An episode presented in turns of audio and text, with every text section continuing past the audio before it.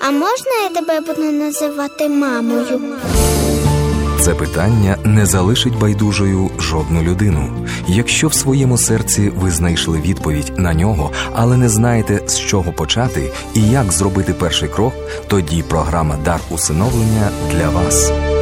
Дорогі радіослухачі, ми вітаємо усіх вас у рамках програми Дар усиновлення. Цієї п'ятниці хочемо вам запропонувати розмову із консультантом позитивної психотерапії у міжнародному благодійному фонді у колі друзів Валентин Опря в нашій студії. Валентина, доброго дня. Доброго дня, вітаю.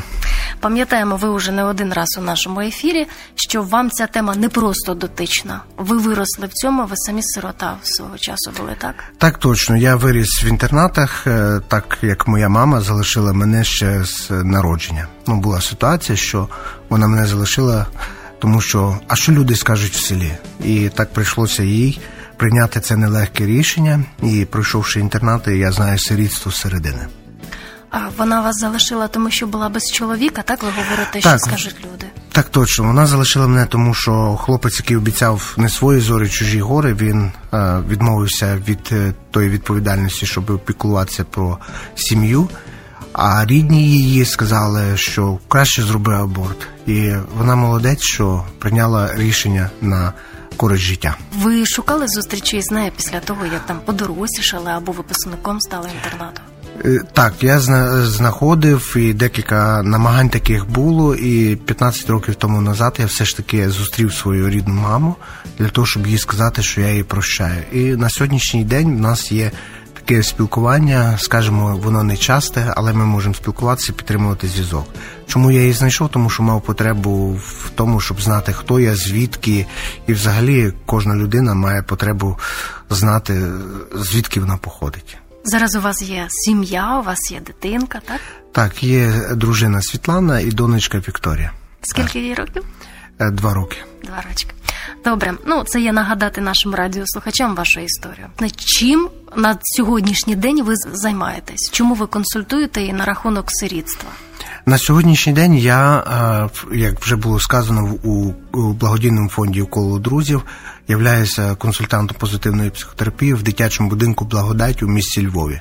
Е, Моя, е, моїм завданням є допомагати е, майбутнім випускникам дитячих будинків, інтернатних закладів в, в супроводі їх під час консультацій, щоб вони могли підготуватись до самостійного життя. Адже відомо, що більшість дітей, які знаходилися на вихованні дитячого будинку, неважно християнський, не християнський чи в інтернатному закладі, вони не мають здатності попіклуватися про себе після е, інтернатного, е, інтернатного закладу. І їм приходиться, ну, як би сказати, у них то крила були, але ті крила їм обрубали. І, скажімо, інтернатна система, якщо християнський дитячий будинок там старається і намагається послужити, але є свої то також нюанси, що не дуже волонтери біжать, щоб допомагати, і тому одна вихователька може бути навіть на 25-30 дітей. І як ви розумієте, що вихователька чи наставник не зможе так допомогти 30 дітям, як це може зробити мама в, в сім'ї з батьком з родичами. І тому одна із цілей в консультуванні це супроводжувати особливо тих, хто готується до випуску. Як би сказати, їм показати в їхній же історії, ту, яку вони вже прожили, показати сильні сторони, щоб вони старалися на це опиратися і виходити в самостійне життя не зі страхом, а з можливістю, щоб досягати нових вершин. Е, У колі друзів благодійний фонд християнського спрямування. Так, так точно. Християнського, але скажімо, ми відкриті до різних людей. Тобто, в нас не є наше завдання не воцерковувати людину. Наше завдання. Людині показати любов Отця Небесного, та? і показати її на прикладі свого життя, на прикладі тих стосунків, які є в мене з Богом. Та? І тому, коли дитина бачить, що я вмію прощати, вмію бути відкритим і щирим, навіть коли консультуючи, скажімо, підлітків, не, не треба не потрібно боятися своїх слабостей. Навпаки, в, е, ті слабості показують цим дітям, що ну.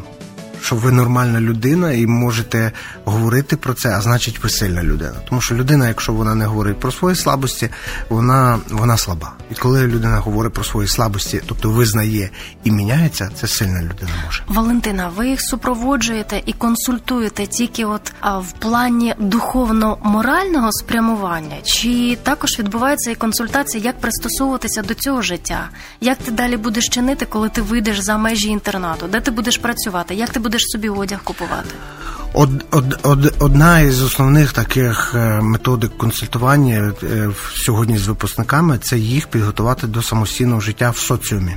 Вони не прийняті часто і не зрозумілі. І порою навіть і церква, і будь-який соціум не готовий прийняти, е, скажімо, сиріт або дітей, позбавлених батьківського піклування. І тому одним із завдань є, щоб їм допомогти е, пристосуватися до самостійного життя і, і, і навчитися справлятися з тими буденними труднощами, які може давати викликати життя. Ось. Так, а що в це входить? От соціальна підготовка? Ну, е, перше, наприклад, приклади, е, приклади. Та, перше, наприклад, е, як будувати стосунки з різними людьми, так? Ага. А друге, це показати життя, що життя є реальним, і і реальне життя не завжди є гладким і не завжди є таким веселим, як би хотілося. Тобто показати, що в ньому є труднощі, і труднощі це одна із складових, яка допомагає нам жити і ставати сильнішими. Тобто не показати, що все буде хорошо, а показати, ви вийдете в життя і порой ви будете стикатися з незрозумілими ситуаціями, але це не говорить про те, що ви погані. Це говорить про те, що ті виклики треба вміти приймати і їх долати. До прикладу, в плані гігієни, в плані навіть е, побудови стосунків з іншими людьми, тому що більшість дітей з інтернатів вони емоційно деградовані. Ем, е, на емоційному рівні там просто ну як би кажуть, біда велика, тому що діти не здатні емоційно цей е, переживати, і вони подавляють ті емоції. Якщо говорити про інтернатні заклади, як би там не було, там можуть і бути хороші вчителі, але в інтернатних закладах е, будь-який заклад інтернатний він побудований по схемі тюрми або армії. І тобто режим дня, який присутній, встав, пішов і все зробив. І це вже знаєте, механічно е, дитина виконує, і вона виходить в життя самостійне, і вона думає, що так буде далі. Тобто вона механічно сприймає, тобто вона не сприймає його, знаєте, різнобарним, що все може бути і мінятися. І вона його сприймає просто механічно і починає робити так, як е, ну як як її навчено. Тобто став, пішов, поїв, зробив, погуляв, е, тобі сказали, зробив. Ну найбільше, що ті діти вони вміють пристосовуватися до будь-кого, щоб вижити для себе. І це не означає, що вони е, це роблять порою свідомо. Порою це роблять вони несвідомо, щоб Бо якось вижити. Там. Скажіть, а чи зустрічалися вам випадки, коли діти були загублені від того, що вони не пристосовані до соціуму? От ви говорите, що на емоційному плані все загублено. От може реальний приклад, щоб наші радіослухачі змогли на прикладі зрозуміти, про що ви говорите? Ну я візьму від себе, та я тільки в 25 років з дитинства вийшов. Е, тому що коли е, дитина в інтернаті, вона не має такої можливості переживати дитинство в таких, знаєте, е, в райдугах. Вона не може в тих кольорах радості пережити, і тому їй приходиться, скажімо жити в контролі. І коли я вийшов з інтернату, мені прийшлося пристосовуватися якось і на рівні емоційному я був скупий. Тобто, ніби той був відкритий, а з другої сторони ні. Тому що я старався вижити, тому що розумів, якщо я сьогодні не пристосуюся, завтра я пропаду. І тому, скажімо, більшість дітей, які навчаються в інтернатах, на сьогоднішній день є певні програми, які вже цю проблематику рішають, але все одно, скажімо, в інтернатних закладах це неможливо вирішити, якщо це не вирішити в контексті сім'ї, тобто в контексті наставництва, тому що діти вони були загублені, е, вони більше жили по. По приказу, скажімо, ну в моїй ситуації. Я думаю, що зараз в деяких ситуаціях покращилась ситуація, але все одно тут, е, знаєте, кажуть, ем, два е, палка двох кінців, і не можна сказати, що все сьогодні так весело, як би хотілося. В цьому благодійному фонді е, виділена людина, яка є психотерапевтом, яка консультує. Чи це при кожному закладі є? Я не можу говорити про інший заклад, але можу сказати, що коли я влаштувався е, в благодійний фонд як працівник, то вони були зацікавлені, щоб була людина, яка буде спеціалізуватися в сфері консультування і супроводжувати е, майбутніх випускників і випускників самого ж інтернату. Тому я не можу сказати за інші заклади. Ага. Скажу е, чи за місії, але можу сказати, що багато різних місій вони стараються все ж таки якось послужити дітям на рівні тому, якому вони на сьогодні розвинуті. Давайте перейдімо тоді до власне цього проекту наставництво. Які от є його основні аспекти, про які нашим радіослухачам варто знати?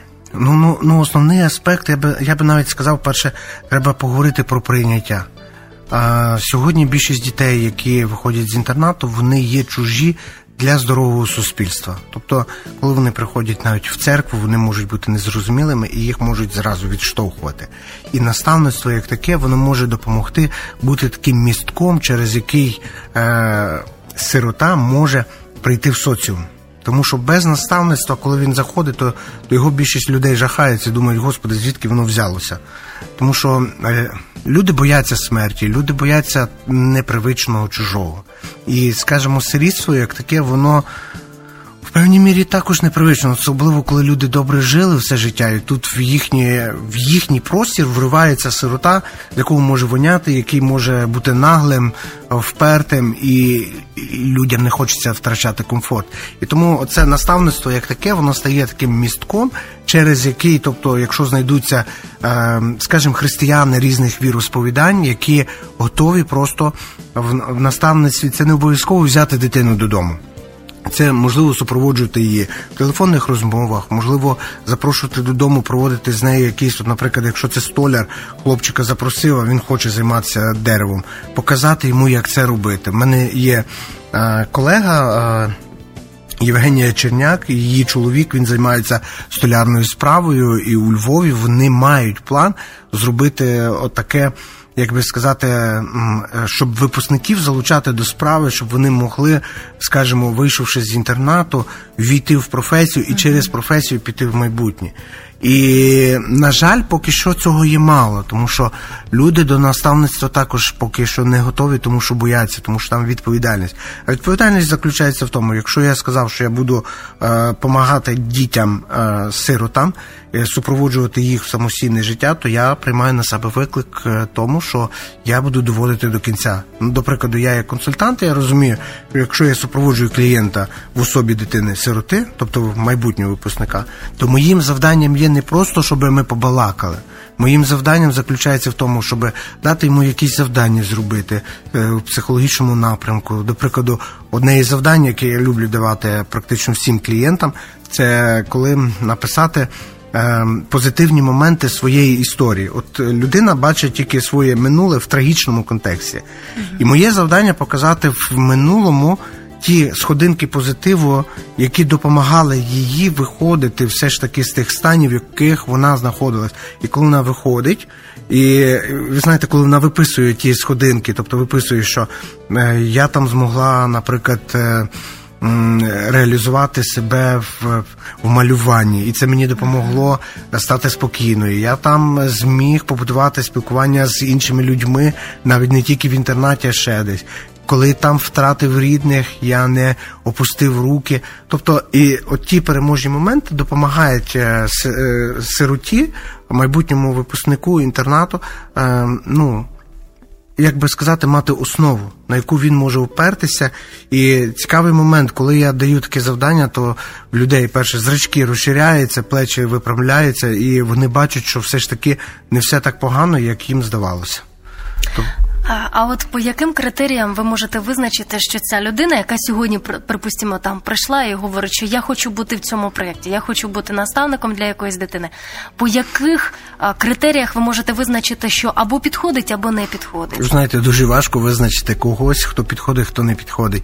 Найперше, коли людина посвячена в своє діло і любить інших людей, і вона любить їх не на словах, а на діях. Ну, до прикладу, ви можете побачити, скажімо, в організації. Є люди, які приходять, просто ходять, показують себе важними, поп'ють чай чи ще що. А є одні кажуть, тобі треба щось допомогти. І він допомагає. Тобто він не сидить там і не показує себе важно, і допомагає. І по таких критеріях це один із критеріїв, який допомагає визначити, що людина не тільки готова себе показати, а готова служити. Тобто, коли я, ну до прикладу, приїжджаю в, сюди в офіс благодійний фонд е, у коло друзів, і я приходжу. Я розумію, що там, наприклад, е, готують їсти чи ще щось. Я кажу, е, дівчата, треба, можливо, посуд занести, бо треба, наприклад, з кухні занести в столову. Давайте я піду занесу. Тобто, е, поки буде там група, з якою буду спілкуватися, в мене є час, щоб допомогти на кухні. В мене є час, щоб допомогти в організаторських питаннях. То чому я буду ходити важним гусьом і показувати всім, що я саме хороший? Я просто йду і роблю. І, і от по таких критеріях треба ці е, визначати людей, які посвячені. Тобто, якщо людина готова не тільки, скажімо, показати себе на в пресі. А готова служити, то значить вона, коли піде до сиріт, вона піде в самі низини і допоможе їм вийти з того. На вашій пам'яті є такі е, яскраві приклади наставництва, коли дружба або наставництво, як це правильно навіть назвати, тривали там багато років, а можливо навіть і переросли потім в усиновлення. Якщо чесно, я так е, при пам'яті тяжко маю щось таке своєї історії, що були там, е, що наставництво е, допомогло так, що вони потім усиновили. Але я чув історії, в яких було, коли дитину там супроводжували, навідували в інтернат, допомагали. Е, за цей час оформляли документи і потім сказали, ми беремо цю дитину. Uh-huh. Тобто є такі випадки. Ну, в моєму, наприклад, житті декілька людей відіграло теж значення в плані наставництва, коли вони просто мені служили. Вони запрошували додому, вони мені показували на побутовому рівні ті речі, яких я не знав, або вони були для мене чужими. І для мене це було також наставництвом. Не обов'язково усиновляти, тому що ну на, на жаль, чи на щастя, не всі це зможуть зробити, але нашим завданням є просто ключовий момент в самому наставництві це коли ми е, допоможемо дитині.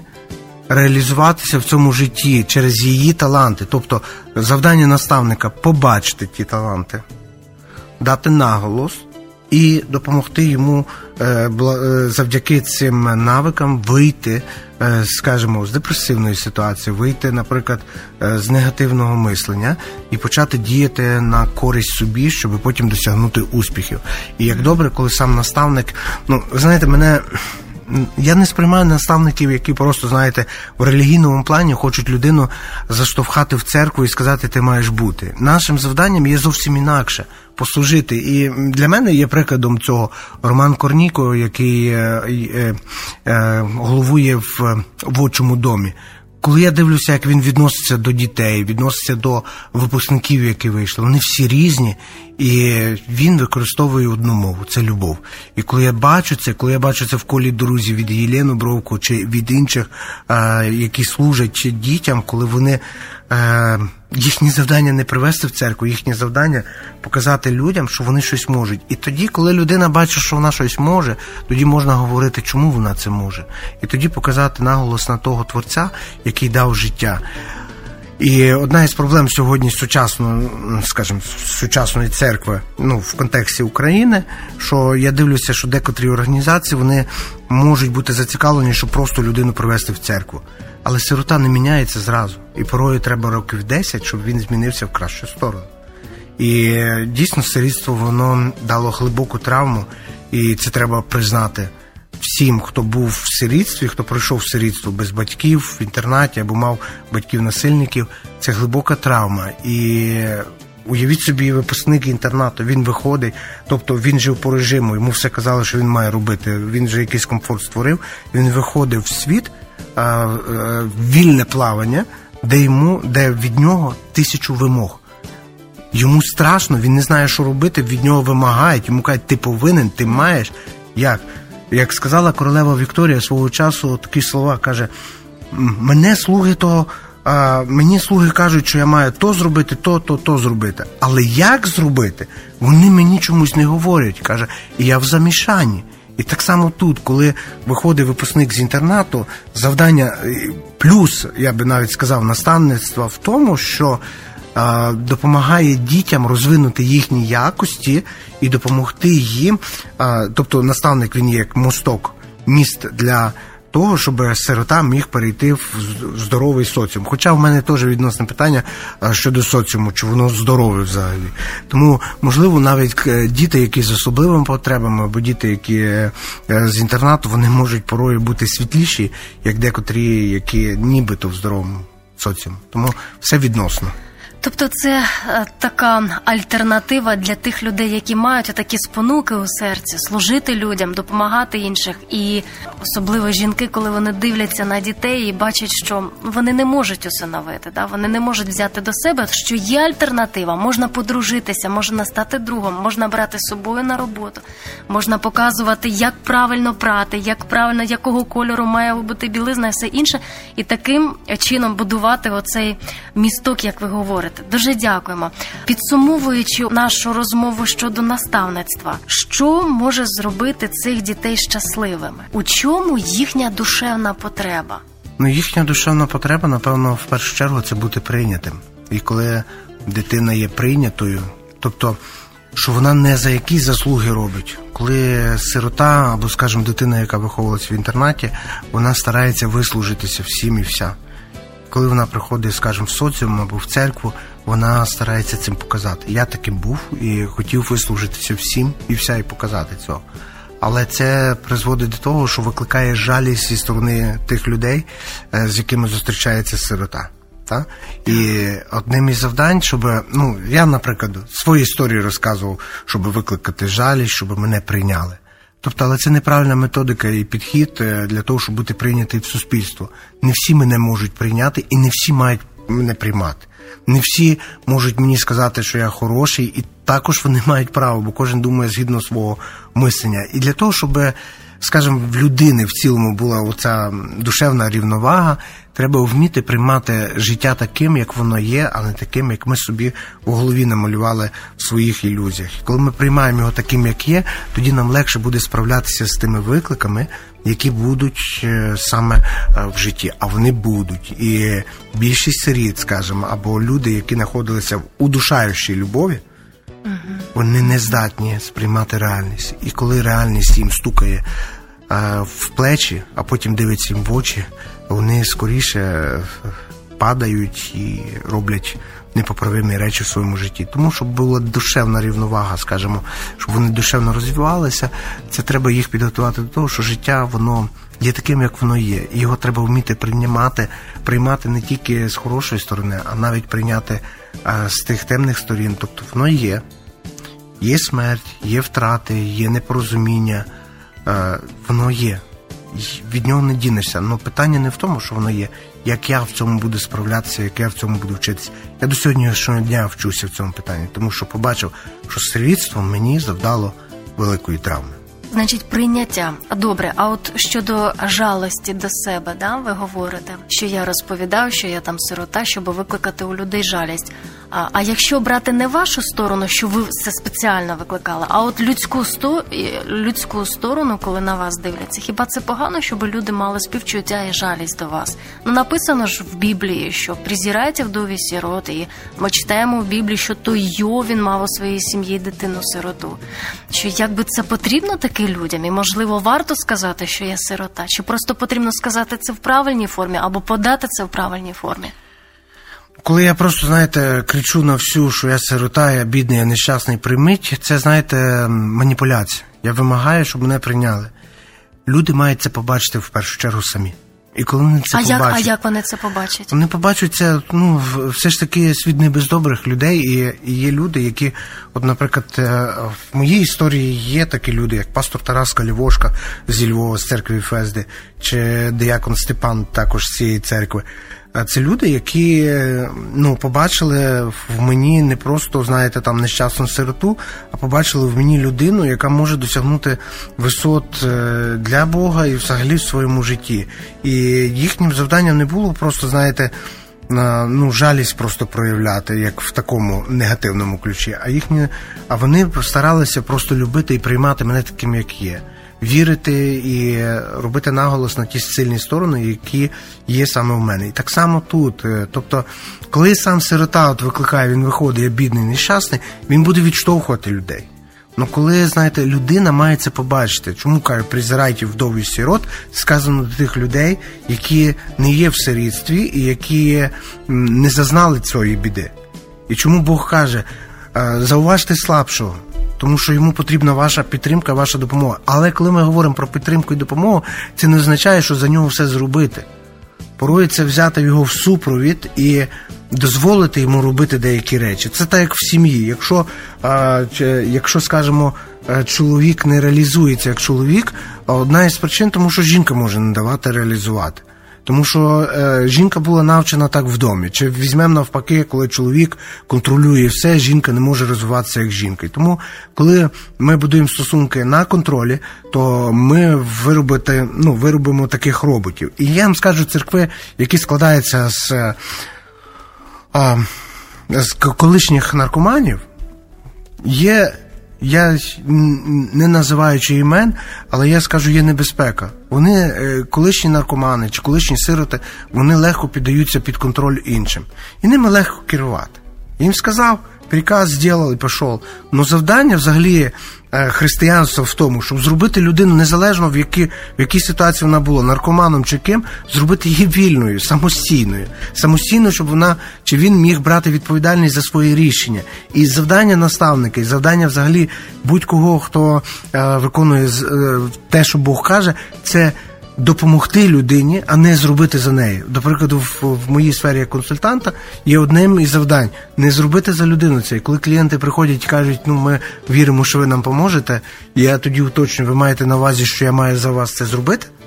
Ну да, типа, я кажу, ні, я за вас не буду це робити. Ви будете 85%, а то й 95% роботи, це ви будете самостійно робити. Моє завдання супроводжувати, і завдання наставника супроводжувати, а не робити за сироту все. Тобто, ось це співчуття, про яке ми вище з вами говорили. Якщо людина має це співчуття до сироти, то воно має виражатися в супроводі в подальшому, так? так не якщо там просять грошей на тобі 100 гривень і йди, а взяти його за руку і піти з ним і що там запропонувати йому, да, щоб да, він да, пішов. Чому ти маєш потребу казати? У тебе є сильна сторона в тому, в тому. Давай uh пробуй. Добре, думаю, що радіослухачам це зрозуміло. А ще тоді такий аспект, трошечки от протилежна сторона, коли ти відчуваєш, що у цієї людини, да, е, сироти, є е, синдром, не синдром, як це назвати, мені всі винні. Угу і ну, прямо такий натиск. Як тут, е, от із християнської та з будь-якої точки зору, ми маємо поводитися із такими людьми, щоб і пояснити, і навчити? Моїй практиці було в, в консультуванні декілька таких випадків, коли колишній сирота казав, що, що йому всі винні. Я кажу, стоп. Хто сказав, що тобі всі винні? Тобі ніхто нічого не винен. І коли ми відкриваємо писання, якщо дивитися з християнської перспективи, апостол Петро сказав дуже цінні слова. Каже, ніхто нічого мені не винен, окрім любові.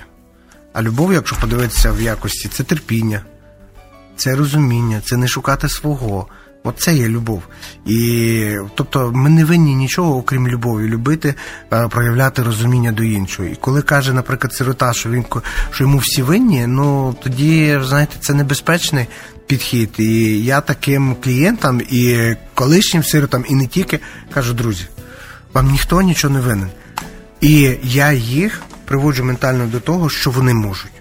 Тому що люди дуже часто викликають е, жалість або кажуть, що мені все винні, всі в мені винні, тому що вони не бачать можливостей в своєму житті. А відтак, якщо вони не бачать тих можливостей, вони починають казати, ви мені повинні. Але коли вони бачать можливості в своєму житті, вони тоді не скажуть, що ви мені повинні тому що вони знають свої можливості. І завдання знову наставника, служителя, будь-кого психотерапевта, терапевта це е, привести сироту або людину, яка е, хоче викликати жалість або вимагати на ті можливості, які вона вже має. Тобто Бог нас всіх створив і дав нам дані. У мене от є клієнт, який тільки бачив е, життя і своє минуле в сірих тонах. Я кажу, стоп. Але те, що ти сьогодні є, і те, що ти сьогодні живеш і стараєшся, це говорить про те, що ти зміг перемогти це минуле. Ти зміг перемогти ці невдачі і сьогодні бути тут. Я кажу, ти вже герой. І людина міняє парадигму на життя, і вона думає, вау, дійсно. Тобто не показати, що все погано, показати стоп. Чому ти сьогодні тут? Чому ти все ж таки вийшов з цього, стану? Тобто, да, тобі було тяжко, ти мав слабості, тебе руки опускалися, але це не означає, що ти слабий. Руки будуть опускати, невір'я буде приходити, сумніви, тобто будуть. Але це не означає, що це крах. Це навпаки, ви знаєте, я би сказав так, якщо підсумовуючи це, переможця будуть супроводжувати сумніви, переможця буде супроводжувати одинокість, і переможець це все пройде і вийде. А добре. Валентине, час нашої mm-hmm. розмови з вами вичерпано. Що я б на вашу думку мала вас запитати, але не запитала? Ну і відповідь ваша. Я навіть не знаю. Я думаю, що все, що ви хотіли запитати, ви запитали, і дуже такі актуальні питання були. І єдине, що я хочу побажати всім е, слухачам радіо Еммануїл, щоб е, дійсно ми звертали увагу, це для всіх. Щоб ми звертали увагу на сильні моменти в своєму житті і акцентували на них увагу, бо це нам допоможе в трудних хвилинах нашого життя. Не знаючи себе, не знаючи своїх можливостей, ми завжди будемо зав'язаними очима. Но знаючи, хто я і які в мене можливості, це можливість досягнути нових висот. Дякуємо, дорогі радіослухачі. Це була програма Дар усиновлення. І сьогодні в нашій студії був Валентин Опрям, консультант позитивної психотерапії міжнародного благодійного фонду у колі друзів. Валентине, до нових зустрічей. До нових зустрічей.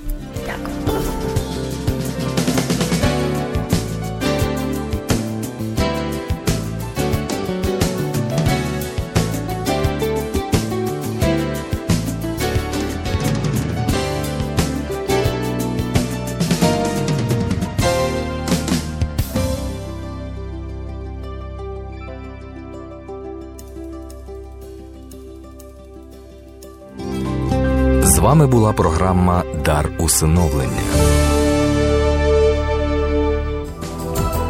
У вас є питання до гостя? Вас зацікавила більш детальна інформація щодо теми, яку щойно обговорювали. Телефонуйте сьогодні протягом дня за номером 280 0305.